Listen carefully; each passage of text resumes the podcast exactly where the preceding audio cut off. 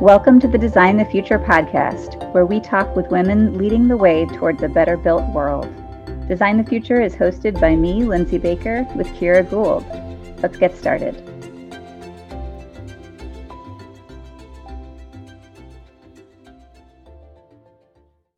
Hi, everyone. Welcome back to the Design the Future podcast. It's good to be with you again. This is Lindsay. And this is Kira. And here we are. Uh, it's getting to be the end of the year 2021, and man, I'm feeling feeling all the feels of the end of the year. How are you doing? I'm good. I'm good. I yes, this will. I think this will post um, probably right after the new year, and so yeah, I'm definitely feeling like interesting seasonal transition. Um, you know, looking back at another crazy year with a lot of pandemic context, but also a lot of other exciting things. And there's starting to be all the end of year lists and all the beginning of year, I don't know, promises, things like that. So it's kind of a funny time of year for sure.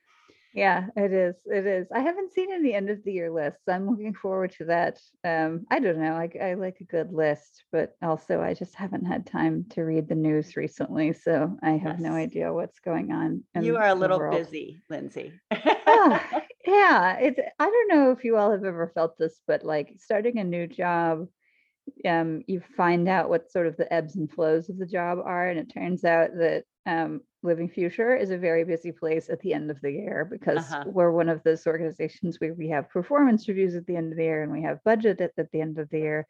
We just launched the website for Living Future, the conference for 2022. So, like, there's a million things going on there too. So, it's just, it is a lot. And I'm used to just being one of those people that, like, yeah, I like to make candy at Christmas time. I like to, you know, I have all of these holiday um, traditions that I do in my life outside of work, and some of them have been slightly compromised, which, um, yes. you know, it's a new job. indeed, indeed. So getting used to the rhythms of a new a new place um, yeah. for sure well there has been yeah. as most people uh, most listeners know i have i am um, involved with the american institute of architects in a few ways and there has been some news from that from them lately that i um, felt like it would be fun to share here um, simply because it crosses some of our spheres. They announced the gold medalists for 2022 are Angie Brooks and Larry Scarpa of Brooks Scarpa out of LA, um, which is really exciting. It's really fun to see that firm. Um, those people get that um, honor. Um, they've really put climate and social issues, um, such as housing, at the center of their design focused practice, and they really embody advocacy as well. And I'm just so excited about that. And they um, AIA also announced the Firm Award for 2022 will go to Mass Design Group, which is super exciting. Um, big shout out to all the Mass Design Group team, including Katie Swenson, who we have um, had on as a guest on this show a while back. Um, so that's kind of fun, exciting. It's so fun. Yeah. Yeah. I mean, we talk about this sometimes, but um, it's just really a delightful thing when um, awards are given in that sort of holistic way that um, I don't know, I don't want to get on a soapbox, but um, I, I believe in design incorporating social and environmental responsibility and that design excellence should embody all of those things and not yes. just um, and not just the design work itself and in part because we've seen i mean mass design group Brooks and Scarpa, they're just such great examples of organization of, of, of, designers who show that these do not conflict with each other. Right. Uh, you know, so the, it's like the true integration piece is yeah. really huge. Yeah. Yeah. I just appreciate that they are there to show us that uh, none of us need to uh, deflate the other one's, um, you know, yep. M- goals of impacting the world. You know, we absolutely. We Absolutely. And um, I will I will also say that um, it's actually a perfect segue to mention who our guest is for today, um, because I know our guest has some thoughts about Mass Design Group. And we are so excited to have Susan Szenasy with us today. And Susan um, really helped lift up Mass Design Group early on um, and uh, gave them a uh, Game Changers Award in, I think it was 2011, and invited um, them to speak at um, one of the first State of Design conferences that she organized and has really brought them many voices, Michael Murphy and others, other voices from that um, firm um, out into the public and into the conversation again and again. So Susan, welcome and thank you for joining us.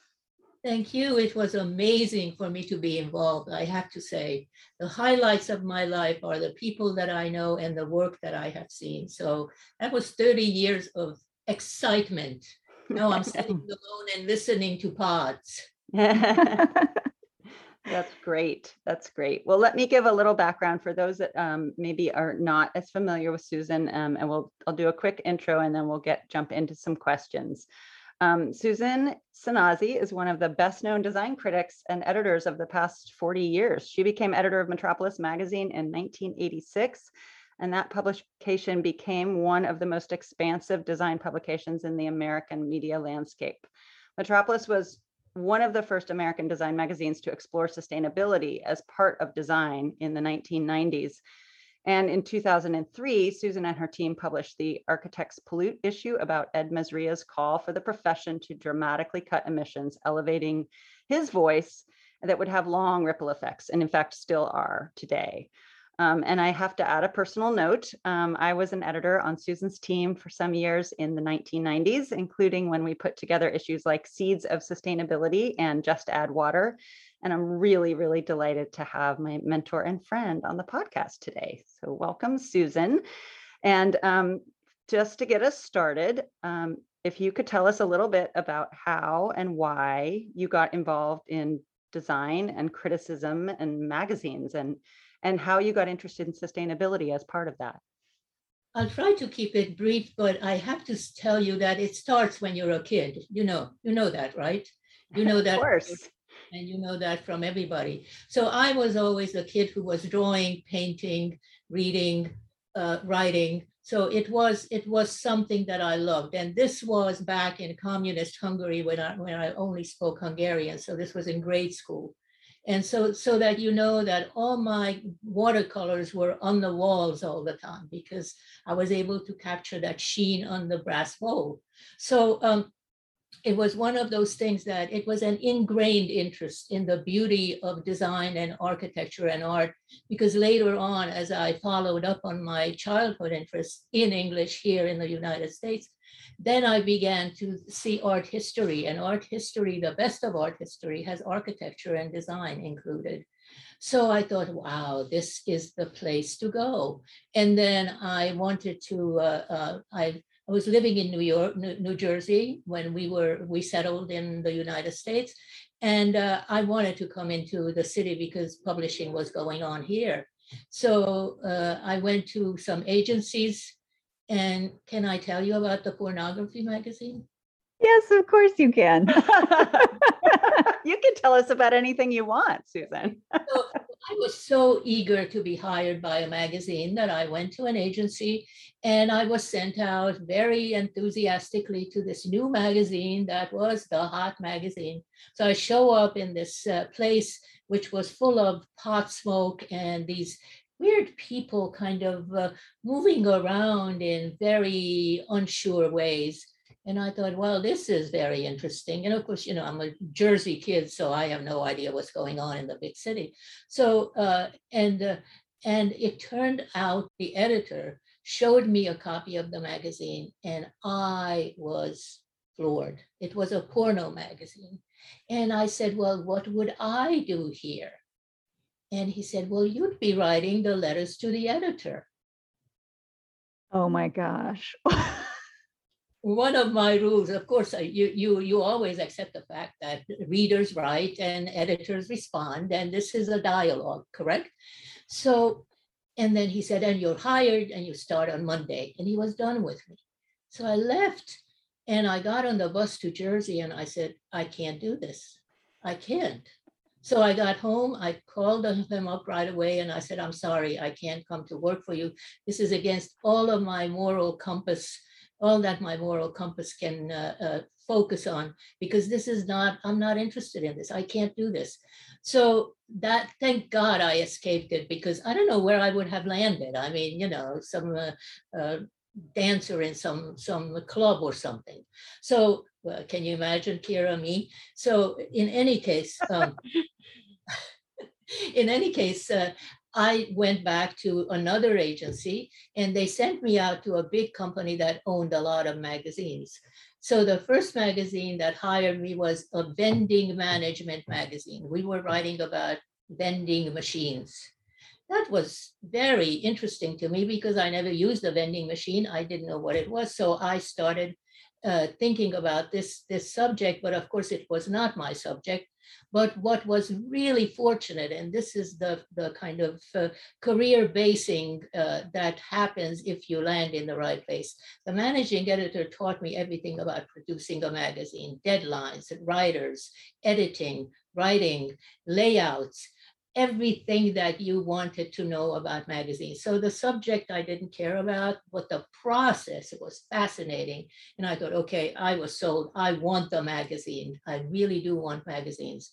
And then that same company owned uh, Modern Photography. So Modern Photography hired uh, me after that. The personnel, uh, the personnel director knew I was itching to uh, do something much more interesting. So she, whenever something came up, she would call me and she said, check this out. So I checked out uh, modern photography and I thought, this is great. It's photography, it's beauty, it's a skill. So, and they were uh, testing more, more testing equipment than anything else. So they allowed me to test the equipment and the, the uh, camera. So I took a lot of pictures. I learned lighting, I learned composition. And uh, so it was really a really great uh, way to uh, uh, get introduced to a visual magazine. And then, um, but then I couldn't take it anymore. So I went back to Jersey and got my master's in modern European history. And then when I came back, there was a big crash on the marketplace. There were no jobs. So I went back to the company and uh, they had just bought Interiors magazine, which was interior design, but it was architecture, product design. It had a social connection. It was a much broader idea of how we talk about design than the usual design magazine. So this was my, this was, I found my place. I found my place and the, the editor-in-chief, Olga Gueft, who was really became my mentor. But first she was my torturer because she would stand behind me and dictate as I was trying to fumble on the computer. And she had this high voice and she would say, Sue, you will never be an, a writer. Your, your English is your second language, and there's no way that you can write. And I made a turnaround from my miserable computer and I said, Olga, English was your third language, and you write like an angel. Let me try. She shut up she was my mentor from then on, and we were the best friends after she retired. And we always kept in, in uh, uh, touch because I love the subject. And interiors actually told me to love architecture, product design, interior design, and its context in society, its politics, its planning issues, it's uh, governing issues, everything, everything, not just the actual practice. So when Metropolis came along, they knew what I did because they watched what I did at Metropolis. And the publisher, Horace Havemeyer, wanted me to write for Metropolis for, for a couple of years. And then when his editor left, he, he called me right away and uh, asked me to come in to see him. And uh, Horace Havemeyer, he was the heir to the Domino sugar fortune and loved architecture, literally loved architecture and design and art. I mean, this was a family that knew uh, they had the largest impressionist collection in America. So this, I, I landed in the place where I actually needed to be. And in fact, the day that I started, the architect Alan Buchsbaum, who was a who became a friend, and unfortunately he died of AIDS very early on, and he called me and he said, "You're in the right place. Good luck. We'll talk later."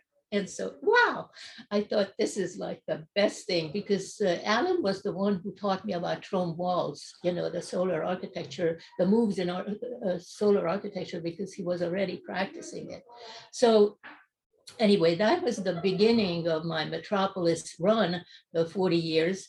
And, uh, and I I was fascinated by the connection between all scales of design. And I was fascinated by the fact that none of them talk to each other.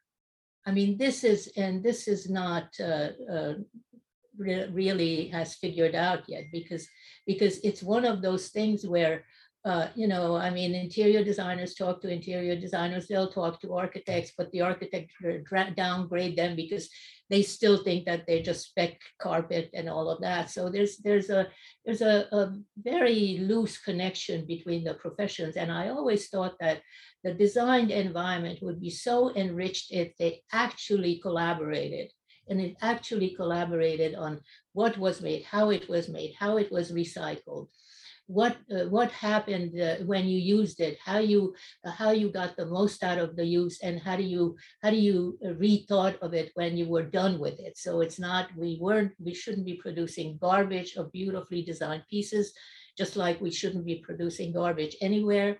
And by the way and and i'm going to stop the hungarian uh, reference after this but but i learned how to recycle in poor communist Hungary because there was nothing thrown out, nothing. The food scraps went to the pig to fatten up for the uh, for the uh, next year's uh, poor protein. The birds ate the seeds. The the little farm animals ate the rest of the refuse. And so it was one of those things that just stayed with me forever. It's like, why are we throwing all of this stuff out? I, I couldn't understand it. And it, it bothered me all along. And it still does, because I think we produce more garbage than any, any nation on earth. Yeah, I, I love this, Susan. I love the sort of place the logic and just like the i don't know the worldview that you brought to um, to the work and how you know how you started approaching that um, i don't know the idea that we have come to think of as sustainability in architecture but from this more much more profound and fundamental way um, I, so there's so much more that we could ask you about your journey. I am fascinated by the porn magazine story. Thank you for that. Um, but we're going to keep going through all of these questions we want to talk to you about. And I, I I'm particularly excited about this one around what you're pr- most proud of accomplishing in your work life. Um, I just imagine it must be so hard for you to answer that because of everything you've accomplished and had a chance to do. But but what stands out to you in in your career um, as as your proudest moments? Well, I think the the things that the people that uh, you guys mentioned, uh, the Mass Design Group, the fact that they came to us and gave us an incredibly rich story that, uh, and they didn't give us the story, they told us about the story. And then we were always very, very careful to hire the very best design writers who uh, some people were working for the Times as critics, some people were working not, not so much for design magazines because you got a kind of uh, desiccated writing when you work with uh, design magazine writers, but uh, people who were who actually had a larger worldview. For instance, I Ada Louise Huxtable my, was my favorite writer on architecture because she connected everything. So mass design was a, a an amazing find Ed Mazria was like the eye opener. And he, he actually wrote a piece that he sent us. And of course, we wouldn't publish that piece because we had better standards. You know, we were journalists. So, and uh, this, this was great because my managing editor at that time, Martin Pedersen, loved really well written pieces. In fact, he was my very best editor. I, I relied on him because he would tweak it a little and it would always make it better, much better. So, uh, and he hired amazing writers. And uh, so uh, we told these stories on the basis of what the architects presented to us, but showing their work and uh, uh showing the connections to the larger world of design so that so that it was told as a more inclusive idea of design. So i'm very proud of those two. And of course you know and then and then uh, people that i really liked also like i just uh, um, found out, out about a, a, work that Rick Cook is doing, uh, who was with the um, uh, Cook and Fox. It, it's still called Cook and Fox, and uh, and they were doing very good hands-on uh, sustainable work, like a lot of people are, by the way. I mean, from your conversations, you know that a lot of people are doing wonderful things. And uh, wh- whatever level that they're working on, whether in architecture firms or development or, uh, or management or anything. So there's a lot of great knowledge that has developed along the years since I've been observing this and since uh, I've been looking at the US uh, Green Building Council and going to all their uh, conventions and the enormous growth of all of those uh, uh, areas. So I think it's it's a really interesting thing that is happening now. So Rick, for instance, Rick Cook is apparently working in New York on a on connecting a new building that is being developed by Hines and uh, connecting to an Art Deco building on the near the site. So that that perked me up because I've been trying to think that how are we going to in New York City and in city cities like New York, how are we going to re re uh, use some of the buildings, not just the beautiful ones, but, but whatever is capable of surviving, how do we reuse them and make them part of the new building stock? Because we can't throw this stuff out. The old Hungarian uh, jumps out and me, and no, no garbage, please, please, no.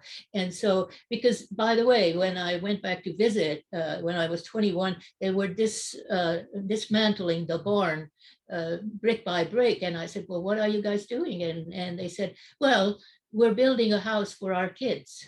So they, they uh, again, it was it was a beautiful little house that they built from those uh, those uh, bricks that wow. were holding up the barn. So I mean, this is this is uh, the the idea that has stuck with me, and I never gave it up. And whenever I found it, I was very happy, and and I found it a lot. So it's not like I've been frustrated uh, with the architecture. But then, when the big um, behemoth buildings started going up, that's when I went bonkers because mm. I hmm.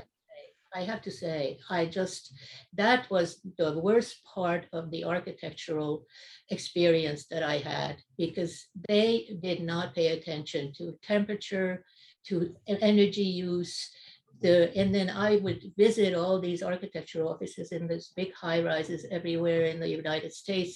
And I'm in uh, Houston, for instance, and in a large architecture firm. And I go in and the women are at their desks with pashmina shawls wrapped around them because it's so cold in there. They're dying of the cold. And then I said, Well, you're freezing.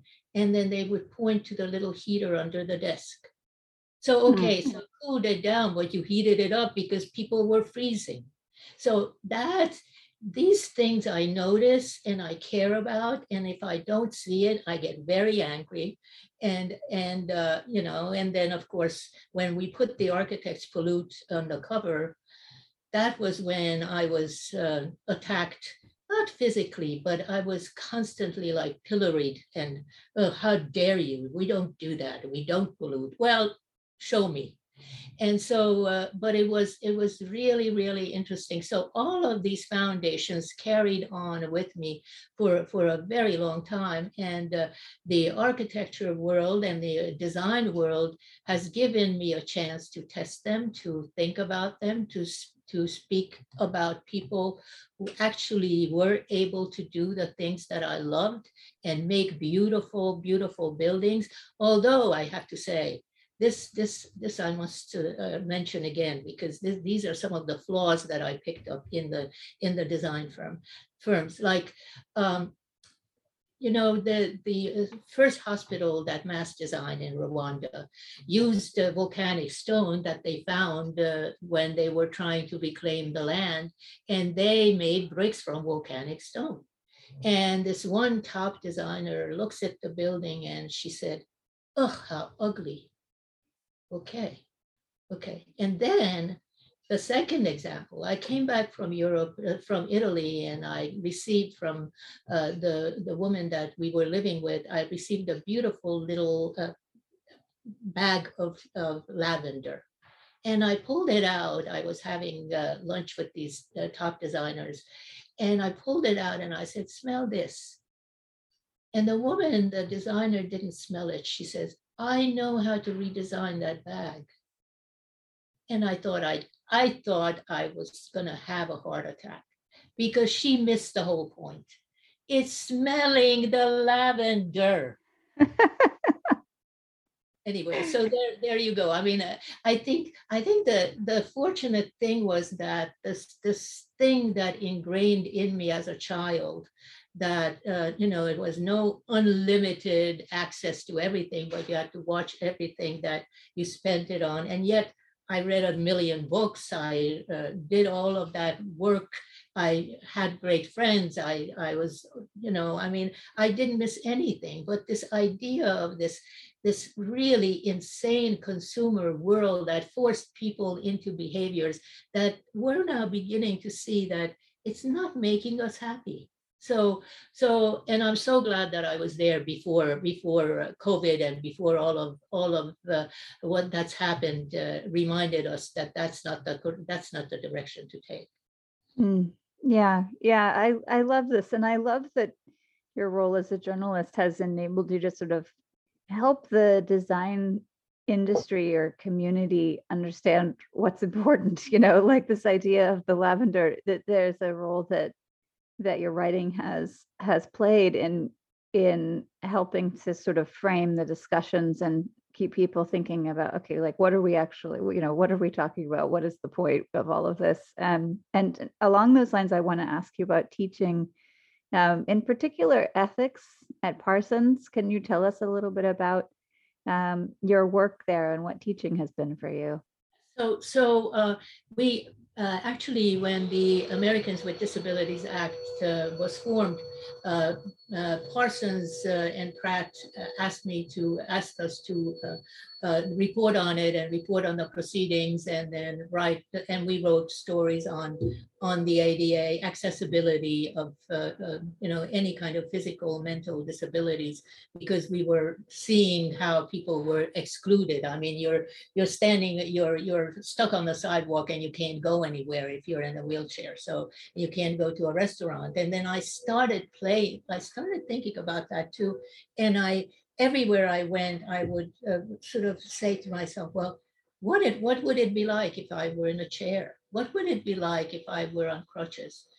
I could not go to those restaurants. I could not go up and down the big stairs. I could not. And then when uh, uh, this, uh, um, what, what was the name of that violinist, Itzhak Perlman, uh, when Itzhak Perlman uh, talked at the ADA conference, he said, I was invited to, to uh, play a concert at Carnegie Hall or at, at Lincoln Center.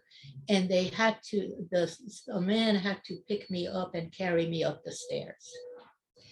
And I thought, and here's this beautiful man who cannot walk, but he is worth 10 million more than anybody else in that room.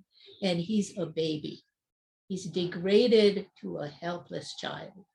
And I thought, this is insane. We can't keep doing this. So the ADA was one, ADA was the first one, the social uh, mission.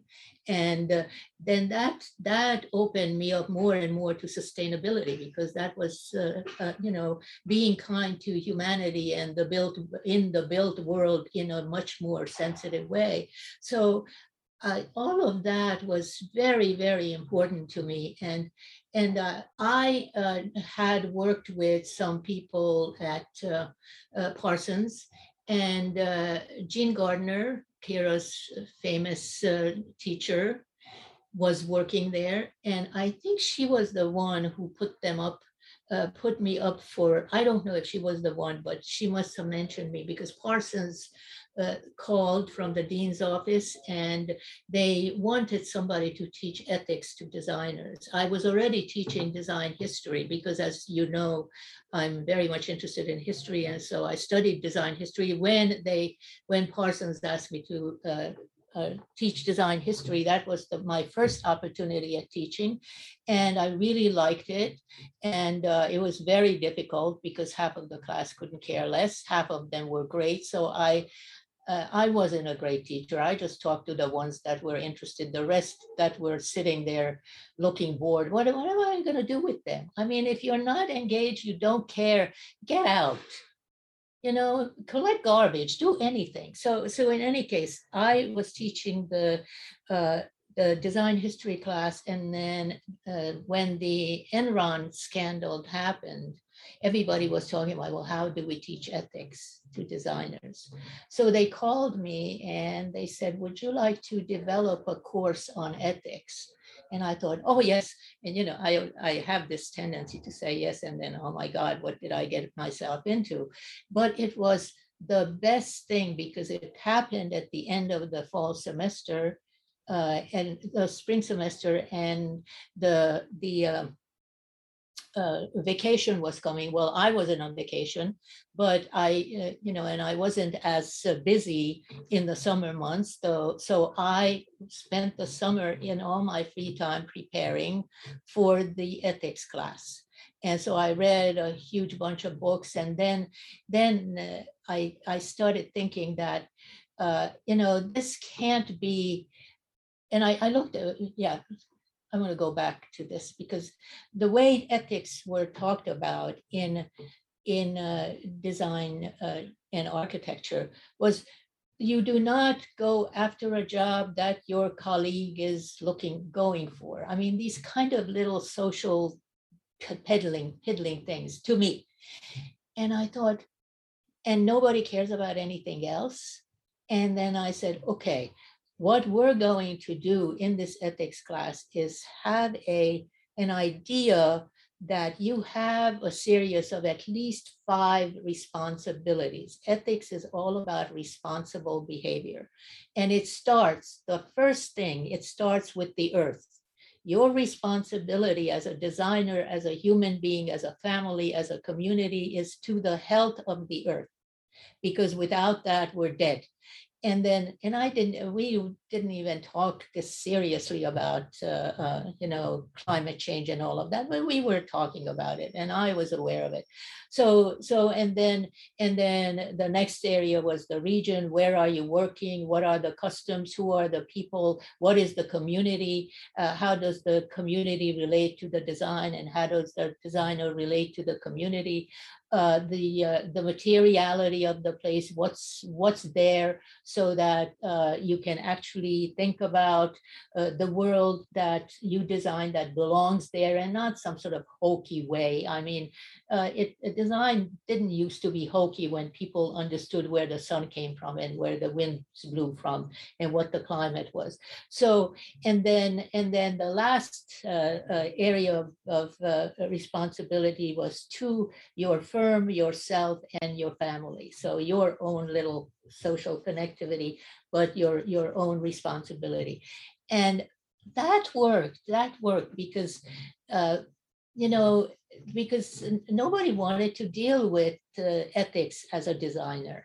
I mean, there's uh, the fashion uh, students that signed up and at the end, uh, like half of the class was fashion students because they made it a requirement. This was a senior seminar, and uh, they they uh, told me, "We don't care. We don't care about this. We work in the most unethical business, and we can't do anything, and we don't want to listen." So they would all sit there and pull their turtlenecks up to their noses and sat there like turtles, and just stared at me. Oh my gosh. I said, okay, stare at me. Because there was this segment of the class that was incredible. They figured out how to use materials that were not poisonous, uh, invent new materials, how to uh, uh, deal with uh, users who really needed design, like uh, poor women who needed to be dressed really well for a job interview and not be part of their personal presentation. I mean, they did these wonderful, wonderful uh, programs. And I thought, well, okay, five of them out of 25, that's pretty good. And, you know, and, and I know, I know, and uh, my fellow teachers would say, well, you know, you have to get everybody involved. I don't give a damn about these idiots. Yeah, I'm sorry. I'm sorry. I mean, this is, this is, they don't care about anything but passing through. I mean, they really don't care about what the ethical world teaches you to pay attention to. So, and I taught that for 10 years. And when the fashion department invaded my class, and I called my supervisor and I said, I'm, I'm sorry, I can't do this anymore. That's, it's just, it's destroying me. They don't care they i don't i can't be with people who don't care i've been i always work with people my editors at metropolis the some of the best designers the, some of the designers we did stories on they had this ethical caring nature about humanity about the earth about materiality and so i you know life is too short to be spending it on people who who will never learn and so, uh, Susan, Susan, I must say one thing about that is that I I suspect that you touched more of those people than you know, even if they were not fully present and engaged, you know, in a way that was rewarding to you at the time. I suspect that some of those those people who presented as not caring probably absorbed a little bit more than you think and maybe later thought more more about it and maybe even you know came away with with um, a lot from that from those courses. I think you're right. I think there were a couple of them that started emailing me uh, later on, and uh, they had very interesting jobs, and they were doing some some very good work. And there were some that remained friends forever. I mean, I have one industrial designer in Michigan, one young man who uh, he and his wife have been my second uh, children, and uh, and it's it's it was because because we we understood each other and they have strong ethical compasses with which they use in their design work. So so and i think those were rewarding to me because you know the, those two call me their design mom. So uh, in in any case i don't know. I think yes you're right kira but uh, yeah, I always feel a little bit guilty for uh, you know not even trying. I mean, there were some some things where I would show up and knock on the desk and hello. Uh, they no, they they just didn't want to pay attention because they knew that I was not going to fail them, and they knew that it was a requirement, so they'll skate through and. Uh, nothing nothing happened so anyway but that was I mean, I have to say, when I talk about what I did, and especially ethics and design history in the magazine, oh, and then I haven't even mentioned my nine post 9-11 civic group. I don't know if you guys want to know about that, but that, I mean, uh, the things that I was able to do because I was the editor in chief of Metropolis, I I will never ever forget that and and I I can't I can't believe that it happened. Mm, yeah, that's it's amazing. There's so much there, and I, uh, yeah, I love. I think Kira and I both love this idea of having been a design mom for people. We could talk about that a lot more. Um, but there's actually one thing about this teaching experience. Um, it makes me want to ask you a, a question that we often engage in in our podcast is just about the transformations that we're trying to achieve in the building industry or in the design industry. And um, I want to know whether you think we're making the kind of progress we need to make, or where, you know, where do you think we're making the best progress? Where do you think we haven't made enough progress um, in transforming how we design, how we build?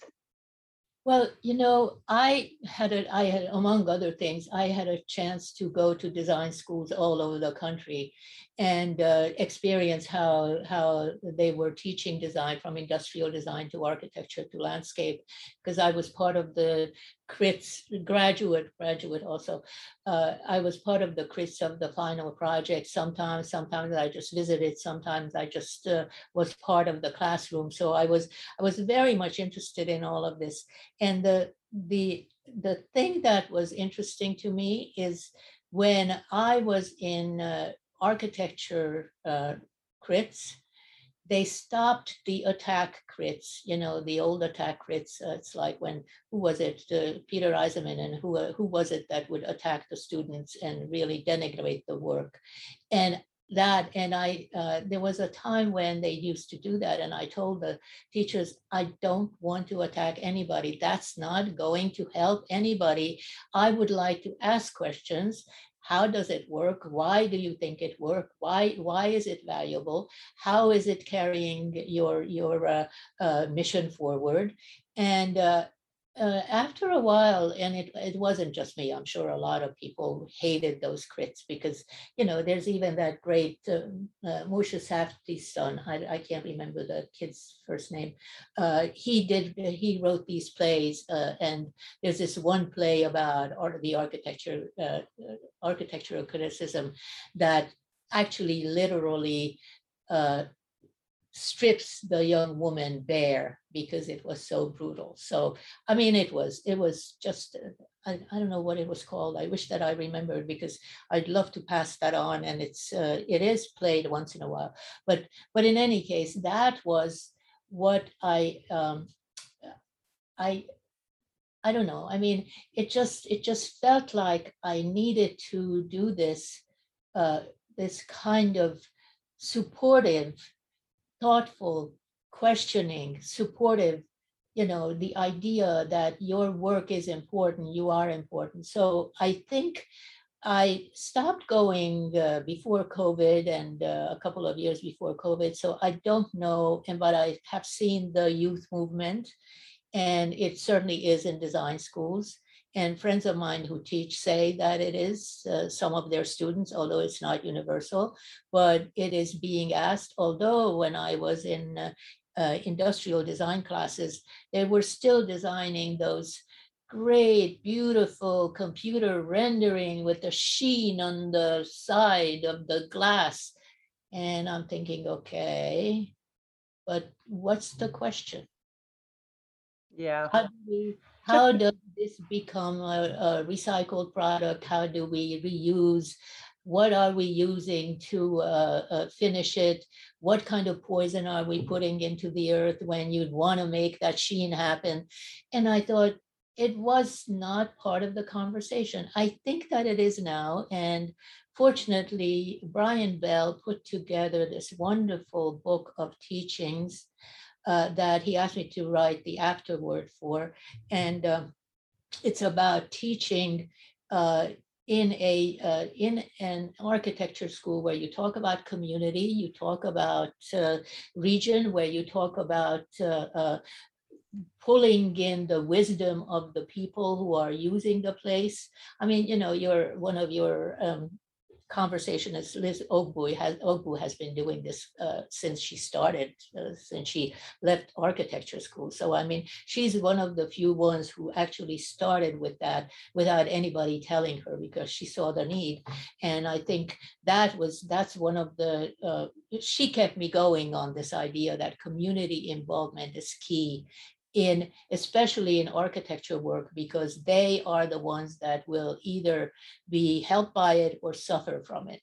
And i would always say you know when architects uh, would say yeah look at look at what i uh, what i want to show you and i said okay will it make me happy or will i suffer from it? And you know yeah, yeah. I mean, that was not nice, but I got to the point where I didn't care because there were so many places that just didn't pay attention to me. I mean, and I think we're beginning to see more and more architects talking about this. Certainly the younger ones are, certainly, you know, mass MASS Design is at that intermediary group who kind of lay down the promise of what's coming because uh, actually Michael is teaching now and he's not teaching like architects used to be taught. He is teaching like Michael should be teaching and uh, his idea about architecture. So, so I think that's very hopeful. he's only one. I would like to know of more, but I don't know if they don't talk about it, don't want to talk about it, but I think people who are at that firm are spreading out and doing more and more of that work, uh, that kind of community oriented, environmental oriented, culture oriented design. And it's, you know, I think I think we went wrong when uh, when we adapted uh, modernism. And if we adapted Gropius's idea of modernism, I think we'd be in a much better position because he was he was he was another Eastern European, and I recognize that uh, that classical education that my parents went through and he went through, and and he understood the the connections between place and people and culture, and it was you know, and he was a chauvinist like any other man of his age. I mean, you know, women are the beautiful sex and men are the strong sex. And, you know, and he said stupid things like that. But the point is that, you know, I forgave him. I forgave him that because he had a really big idea of what to do with beautiful product design for the industrial age. That's why he moved the Bauhaus to the to the place where the Junkers planes were uh, manufactured because this was technology at its height. And uh, the students could see the, the planes uh, making their flights out of the factory every day. And it's, it's, and that to me, that kind of sensitivity to the world and sensitivity to a larger idea of where your work appears is what matters. And whoever is teaching that and whoever is practicing that, to me, would be the designer of the 21st century and beyond. I love that, Susan. That that just so demonstrated what I think uh, so many of us really love about your writing specifically, also your career at Metropolis, just this whole synthesis of all those things. Um, it was really, that was just such a great little arc of conversation. Um, so, and I, I wanted to lead that into a little question about um, whether there what sort of maybe to elaborate just a little bit about pockets of the design world that you think are the most fascinating right now. Um, i don't know uh, you mentioned community engagement and you mentioned liz Ogbu's work um, and so those are definitely you know sort of finally getting a little bit more attention i think the community side of things. What else in the design world now do you think is you know intriguing or or or represents the kind of progress and the kind of synthesis really that you've been advocating for your whole career? Well i think i'm always asking uh, you know what do you know? Who's doing what? Who's connecting things? Who's who's trying to figure out how to build on something that we know eh, without throwing it out but really saying okay this this this has value. And uh, so i mean i just heard this morning uh, about COOKFOX working with uh, Gerald Hines, the developer, on a big New York project.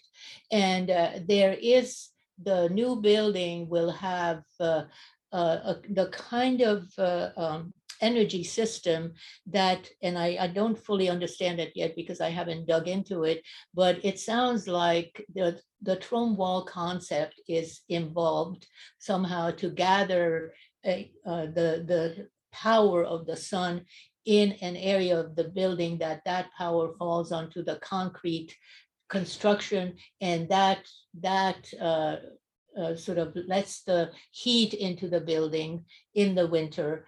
And then there's a, a, ventilation system which is much more organic on that building. So Hines is looking for this. He's a developer. He pays the money if you want to get paid and you want to make money as an architect, pay attention to the developers who have uh, people who have carbon experts. Hines has a carbon expert. So I think to me, those are those are the great signs of some things happening where people are saying, people of money are saying that this is important.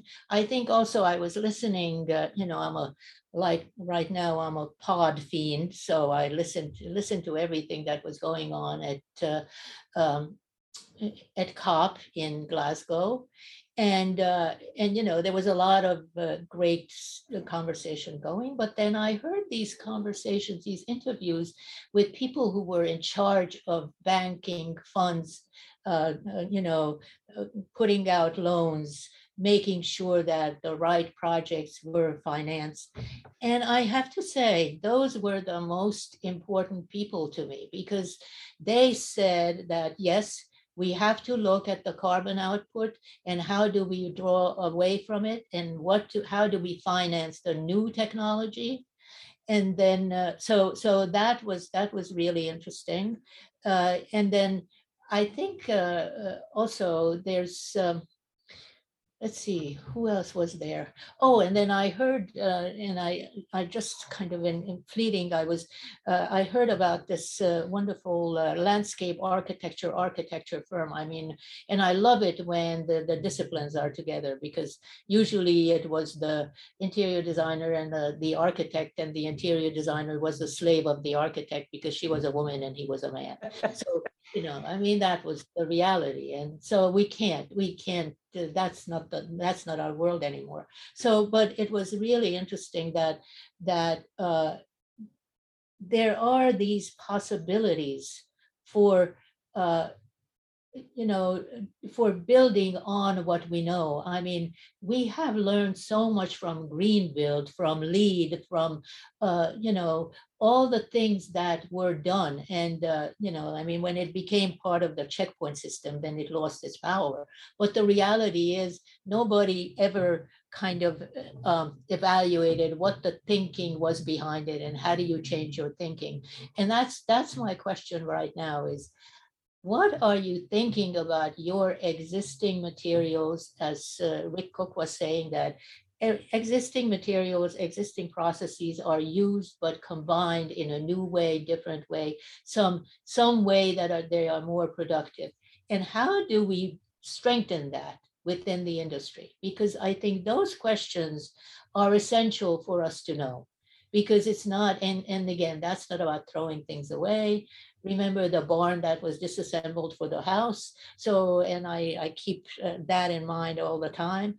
And so so i think those are the interesting things. And i think the fact that michael um, is is um, teaching uh, an architecture school.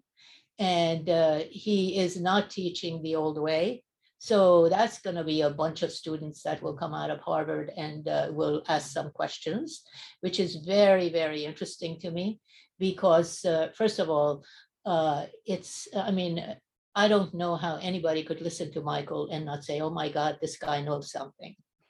And so uh, I, I'm really looking forward to that because there are many of them. I think they're about to graduate, and what happens to them, where where they end up, they'll probably end up at MASS Design, or uh, you know, or places where where they can uh, begin to understand that they can do something. And I think because the, I mean, I love the Greta Thunberg generation because you know they're not giving up and uh, they are keeping uh, uh, you know financiers feet, feet to the fire and rightfully so rightfully so and i think architecture should be one of those things that is supportive to human life but not just human life natural life. And you know why? Because the natural life the studies of natural life now have grown so sophisticated so interesting I mean, who ever thought a couple of years ago that we would find out that trees talk to each other, that trees share nutrition with each other? We just cut them down. You needed furniture, cut them down. Well, I'm sorry. Now we know better. And uh, that's going to be a different idea how we use wood, how we use, uh, you know, the materials that we use. And I think those are questions that fascinate me because those are when you ask questions that you don't know the answer to, but you're saying, couldn't we do this? Shouldn't we do that? Can what is it that we have to do to tweak this material? That to me could be done on so many levels because that will lead to some very, very interesting new ideas without trying to do the big, elegant Miesian building that is everywhere on Earth and is, uh, is the biggest carbon offender.